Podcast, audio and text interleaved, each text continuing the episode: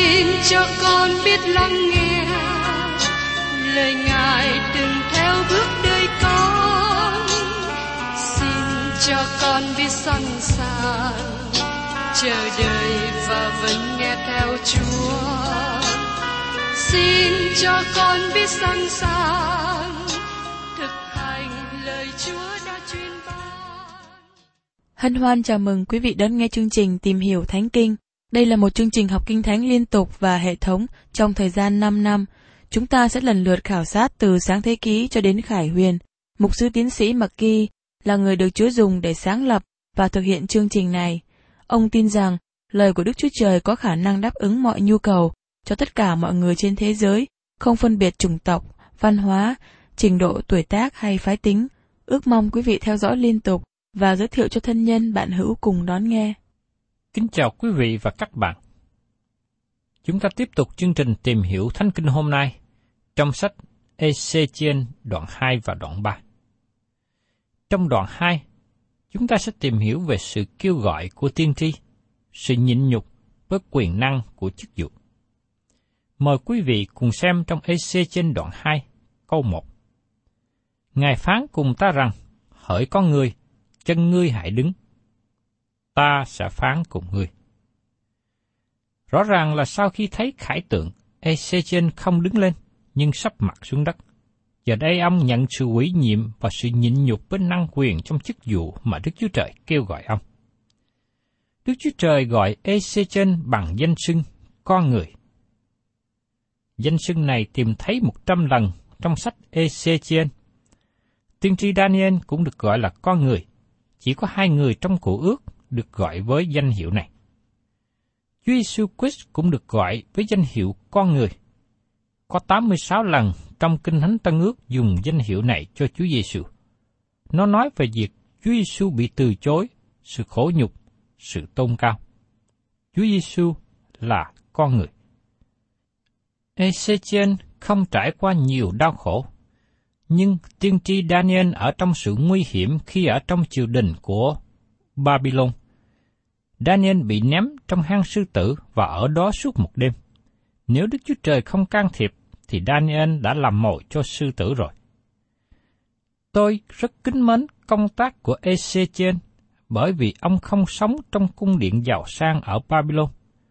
Trong thời điểm này, tiên tri Jeremy gần như về hưu, dầu rằng Jeremy có nhiều nguy hiểm trong thời gian thi hành chức vụ cho đến khi dân chúng bị lưu đày. Ezechen được cử làm công tác khó khăn, một công tác rất khó. Ông được giao cho công tác giảng cho một dân tộc bội nghịch, một dân tộc bội đạo. Ông được cử đến một dân tộc mà ông nghĩ rằng họ là dân sự của Đức Chúa Trời, nhưng thật ra họ phản nghịch với Đức Chúa Trời. Giờ đây, thần của Đức Chúa Trời đến trên Ezechen và chuẩn bị công tác tiên tri cho ông. Mời quý vị cùng xem tiếp ở trong EC trên đoạn 2 câu 2.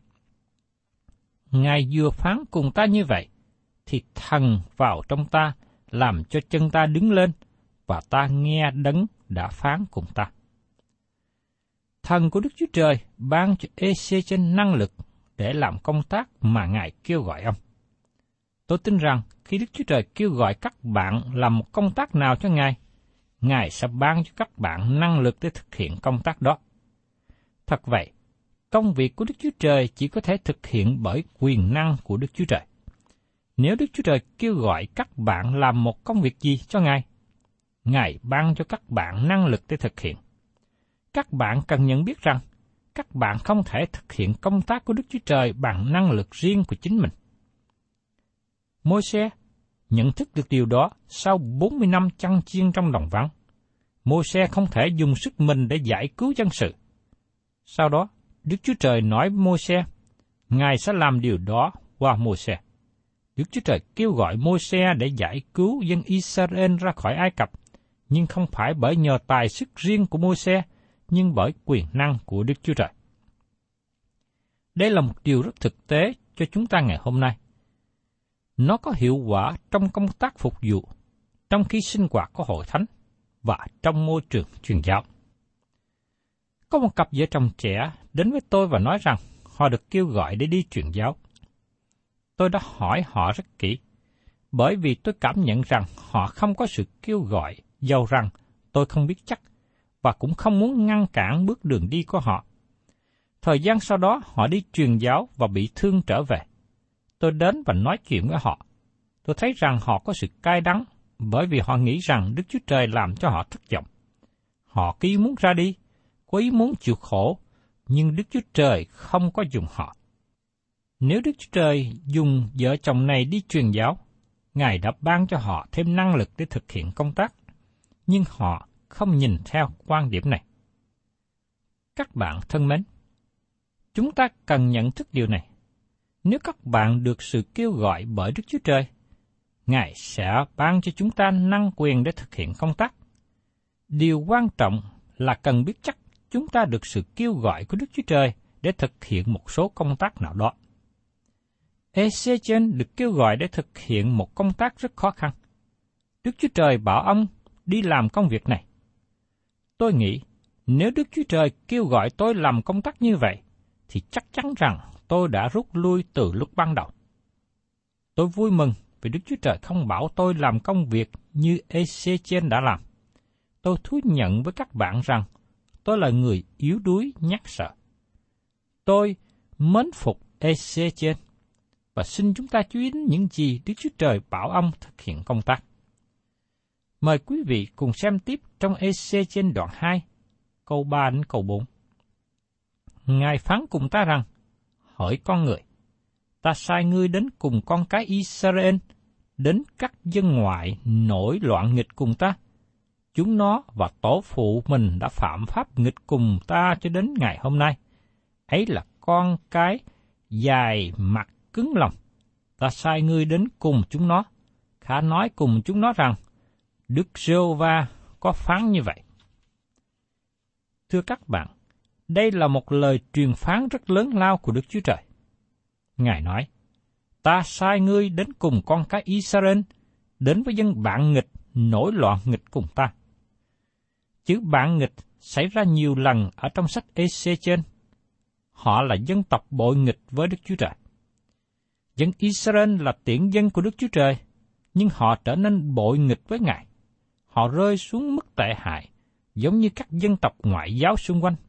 Họ chống nghịch với Đức Chúa Trời và trở nên con cái xấu hổ. Tôi xin nhắc lại ý nghĩa của sự bội nghịch.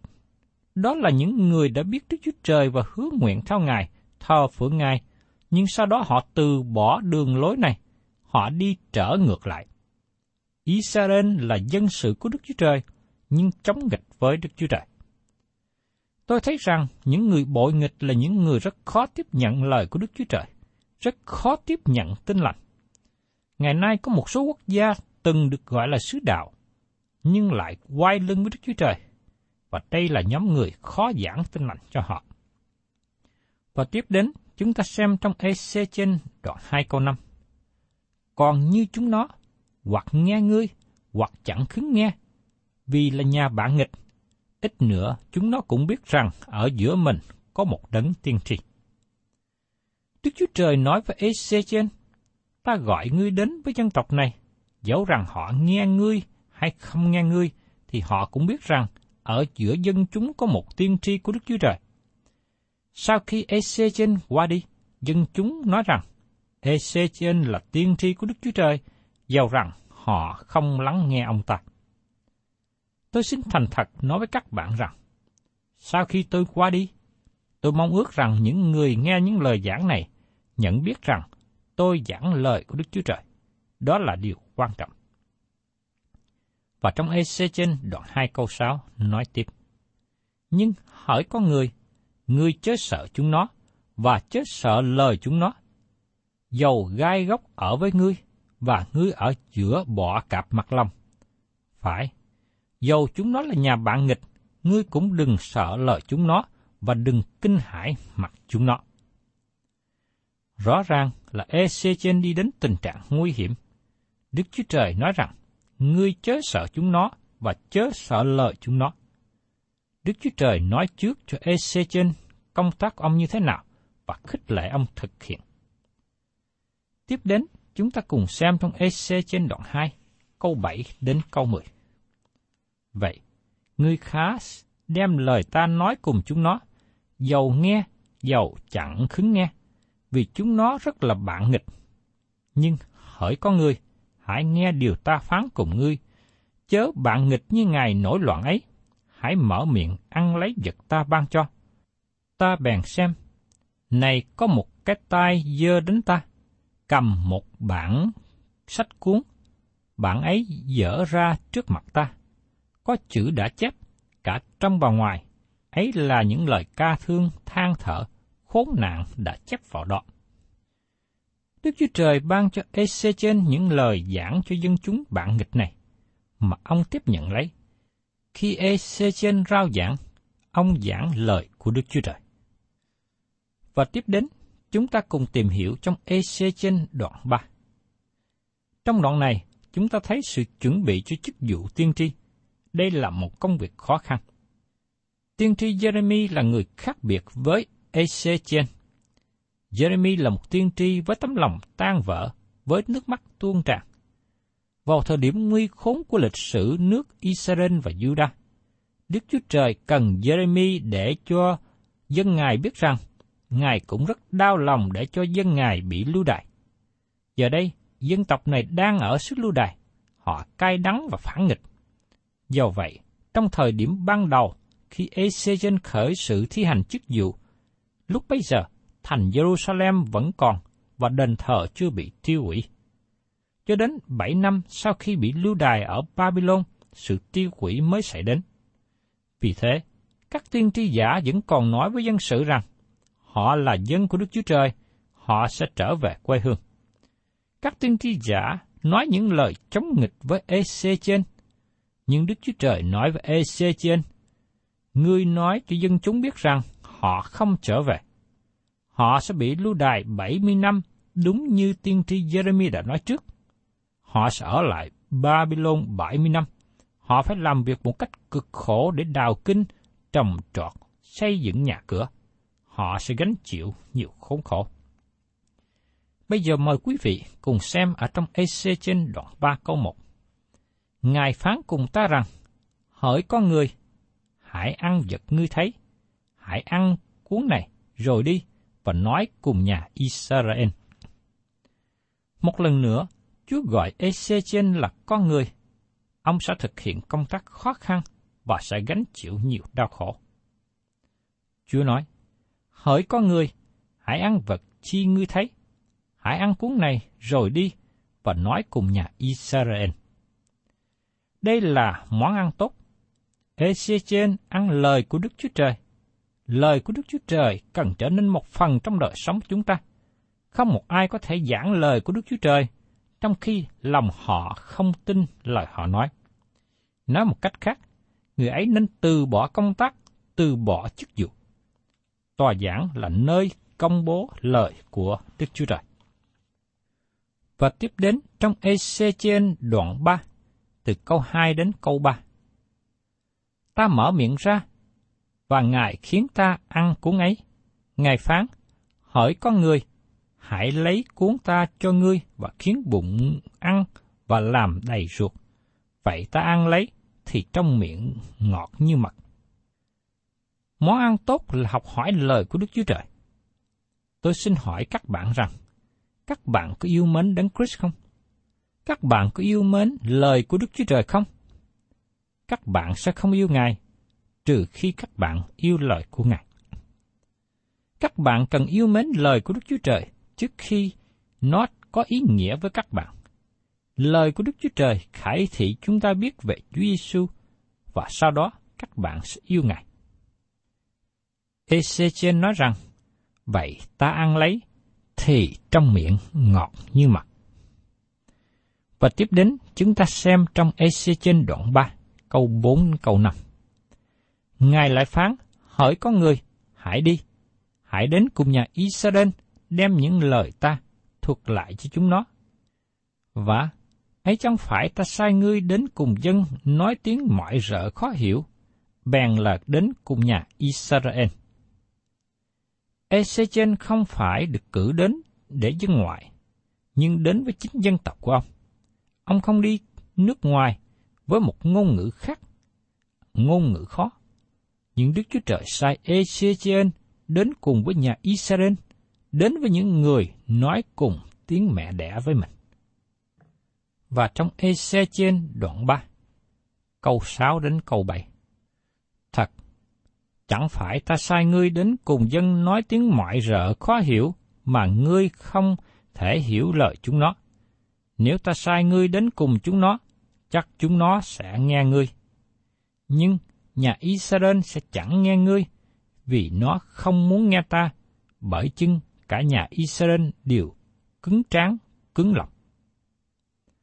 Đức Chúa Trời nói với tiên tri EC trên rằng, dân chúng sẽ không nghe ông ta, bởi vì họ không muốn nghe lời của Đức Chúa Trời. Và tiếp đến chúng xem trong EC trên đoạn 3, câu 8 đến câu 11. Này, ta làm cho mặt ngươi dạng nghịch cùng mặt chúng nó, tráng ngươi cứng nghịch cùng tráng chúng nó. Ta làm cho tráng ngươi cứng như kim cương, cứng hơn đá lửa. Đừng sợ và đừng run rẩy, vì bộ mặt chúng nó, dầu chúng nó là nhà bạn nghịch mặt lòng. Đoạn, Ngài phán cùng ta rằng, hỏi con ngươi, hãy nhận vào lòng và nghe vào tai mọi lời ta sẽ phán cùng ngươi. Hãy đi, đến cùng những kẻ bị đày, cùng các con cái của dân ngươi. Khá nói cùng chúng nó, dầu chúng nó nghe, dầu chúng nó chẳng khứng nghe. Ngươi sẽ nói với nó rằng, Chúa Jehovah phán như vậy. Chúa bảo, với tiên tri trên, ngươi cứ đi tới và giảng lời Chúa đã ban cho. Chúa sẽ làm cho ngươi vững mạnh, cứng rắn. Đức Chúa Trời đã không ban cho Jeremy cứng rắn. Jeremy là người có tấm lòng mềm mại. Ông không đứng lên cách mạnh mẽ để đối đầu với những khó khăn. Và có một lần ông đến với Đức Chúa Trời để xin từ chức. Nhưng Ezechiel không hề xin từ chức. Đức Chúa Trời nói, con cái Israel cứng cỏi, nhưng ta làm cho ngươi cứng cỏi hơn họ. Có lần một người đàn ông đến với tôi và nói, Mục sư của chúng tôi đến nói với ban chấp hành hội thánh quá mạnh mẽ trong buổi họp. Tôi nghĩ rằng, mục sư không nên nói mạnh mẽ như vậy. Khi nghe thế, tôi hỏi lại, ban chấp hành hội thánh đó như thế nào? Ông ta nói, ban chấp hành này gây nhiều khó khăn cho mục sư. Tôi nói với ông bạn, đó là sự khó khăn mà tiên tri AC trên đã có. Nhưng Đức Chúa Trời làm cho ông cứng rắn hơn dân chúng. Tôi hy vọng rằng mục sư của ông cứng rắn hơn ban chấp hành. Và tiếp đến, chúng ta tìm hiểu về công tác của người thức canh. Giờ đây, Đức Chúa Trời bảo Ezechen làm những điều này. Trong Ezechen đoạn 3, câu 15 đến 19. Ta bèn đi đến tên Abib cùng với những kẻ bị lưu đài ở bờ sông Keba. Ta dừng lại nơi họ đang ở và trú lại ở giữa họ bảy ngày, buồn rầu, lặng lẽ. Khỏi bảy ngày, có lời của Đức Siêu Va phán cùng ta như vậy. Hỡi con người, ta đã lập ngươi lên đặng canh giữ nhà Israel, khá nghe lời tự miệng ta, và thay ta răng bảo chúng nó. Khi ta nói với kẻ dữ rằng, mày chắc sẽ chết. Nếu ngươi không răng bảo nó, không nói với nó đặng khuyên bảo nó từ bỏ con đường xấu để cứu mạng mình, thì người giữ đó sẽ chết trong tội lỗi nó, nhưng ta sẽ đòi quyết nó nơi tai ngươi. Trái lại, nếu ngươi răng bảo kẻ giữ, mà nó không từ bỏ sự giữ cùng đường lối mình, thì nó sẽ chết trong tội lỗi, còn ngươi thì giải cứu được linh hồn mình. Đức Chúa Trời ban cho Ezechen công tác của người thức canh, người canh giữ để cảnh tỉnh dân sự của Đức Chúa Trời. Họ có thể không muốn nghe như vậy, nhưng ông vẫn phải cảnh tỉnh họ. Đức Chúa Trời nói cùng Ezechen, nếu ngươi không cảnh tỉnh họ và họ chết trong tội lỗi, Chúa sẽ đổ trách nhiệm trên ngươi. Do vậy, khi ngươi cảnh tỉnh họ và họ tiếp tục đi trong sự không vâng lời và chết trong tội lỗi của họ, ngươi sẽ không gánh lấy trách nhiệm. Thưa quý vị và các bạn, người mục sư cần có trách nhiệm trong việc giảng dạy lời của Đức Chúa Trời, công bố lời của Đức Chúa Trời ra cho nhiều người. Đó là trách nhiệm của EC trên, và Đức Chúa Trời dùng đúng người cho công tác này. Ông là người cứng rắn, mạnh mẽ thực hiện công tác. Công tác của người canh giữ hay người thức canh rất là quan trọng trong thời cổ trước đây. Trong thời kỳ mà mỗi thành phố có tường thành bao bọc xung quanh để bảo vệ, có cổng thành được đóng lại vào buổi tối. Người canh giữ đứng bên trong tường thành vào buổi tối với cặp mắt chiêu luyện nhìn vào bóng tối xung quanh thành, đồng thời với lỗ tai thính để lắng nghe mọi tiếng động, lắng nghe có sự nguy hiểm nào đang tới hay có kẻ thù nào đang tới. Trong lời của Đức Chúa Trời có nhiều phần nói về người canh giữ. Trong Ê-sai đoạn 62 câu 6 nói rằng, Hỡi Jerusalem, ta đã đặt các vọng canh trên thành ngươi, cả ngày và đêm chúng nó chẳng hề im lặng. Hỡi các ngươi là kẻ nhắc nhở Đức Giê-hô-va, chớ có nghỉ ngơi chút nào. Và trong Thi Thiên đoạn 127 câu 1, Nếu Đức Giê-hô-va không cất nhà, thì những thợ xây cất làm uổng công. Nhược bằng Đức Sô va không coi giữ thành, thì người thức canh luôn công. Trong phong tục của người Hebrew, công tác của người canh giữ ban đêm được chia làm ba ca. Từ đầu hôm đến giữa khuya, từ giữa khuya đến ba giờ khuya, từ ba giờ đến hực đông sáng. Người canh giữ ban ngày là người công bố đêm tối đến. Trong khi đó người La Mã chia mỗi đêm ra làm bốn ca để canh gác. Chúng ta có thể nghĩ điều đó rất là thực tế. Khi có người canh giữ trong thời gian trước đây, chúng ta không còn có người thức canh như vậy nữa vì hoàn cảnh đã thay đổi. Nhưng dầu vậy, chúng ta thấy rằng trong thời hiện nay cũng cần có người canh giữ.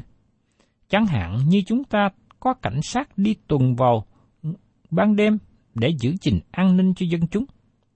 Dân chúng nên ủng hộ công việc này và để đem đến an ninh chung. Trong sách Ezechen dạy chúng ta biết rằng người canh giữ phải có trách nhiệm nhìn xem và canh chừng. Người ấy có thể nhận diện ra kẻ thù đang tới. Tương tự như vậy, người mục sư ngày nay trở nên người canh giữ hội thánh. Mục sư cảnh giác hội thánh về các nguy hiểm có thể xảy ra và tìm cách bảo vệ hội thánh của Ngài. Tôi cầu xin Chúa ban ơn cho quý vị là những mục sư đang hào việc Chúa để có thể thực hiện công tác này một cách tốt đẹp. Thân chào tạm biệt quý vị và các bạn. Xin hẹn tái ngộ cùng quý vị trong chương trình Tìm hiểu Thánh Kinh kỳ sau.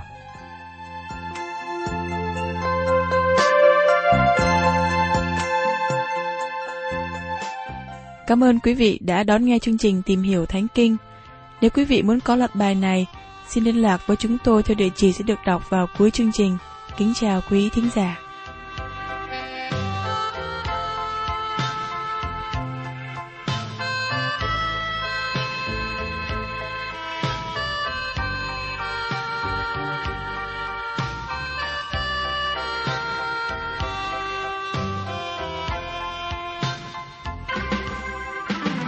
mùa đời bế dâu cuồn phong sóng xô dập dồn.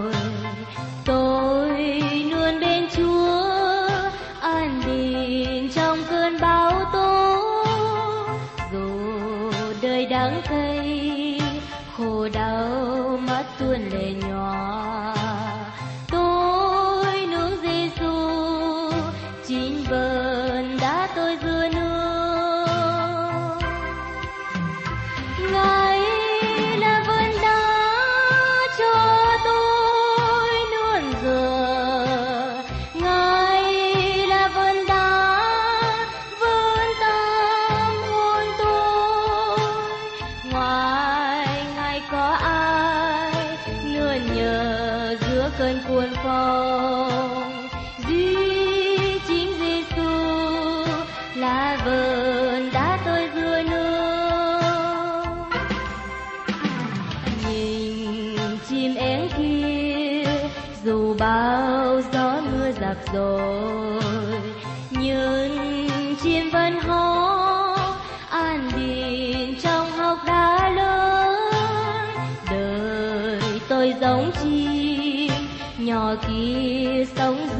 เด้อ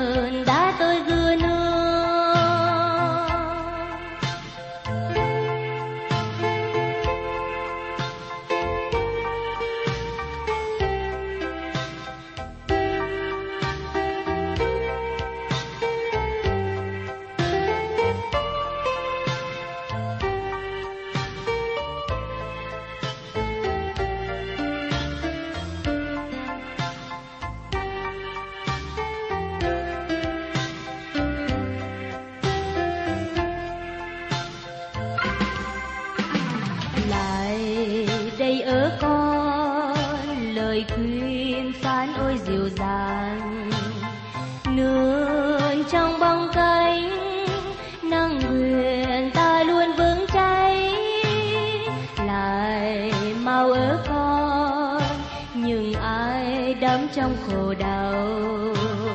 Ta đấy Giêsu là vợ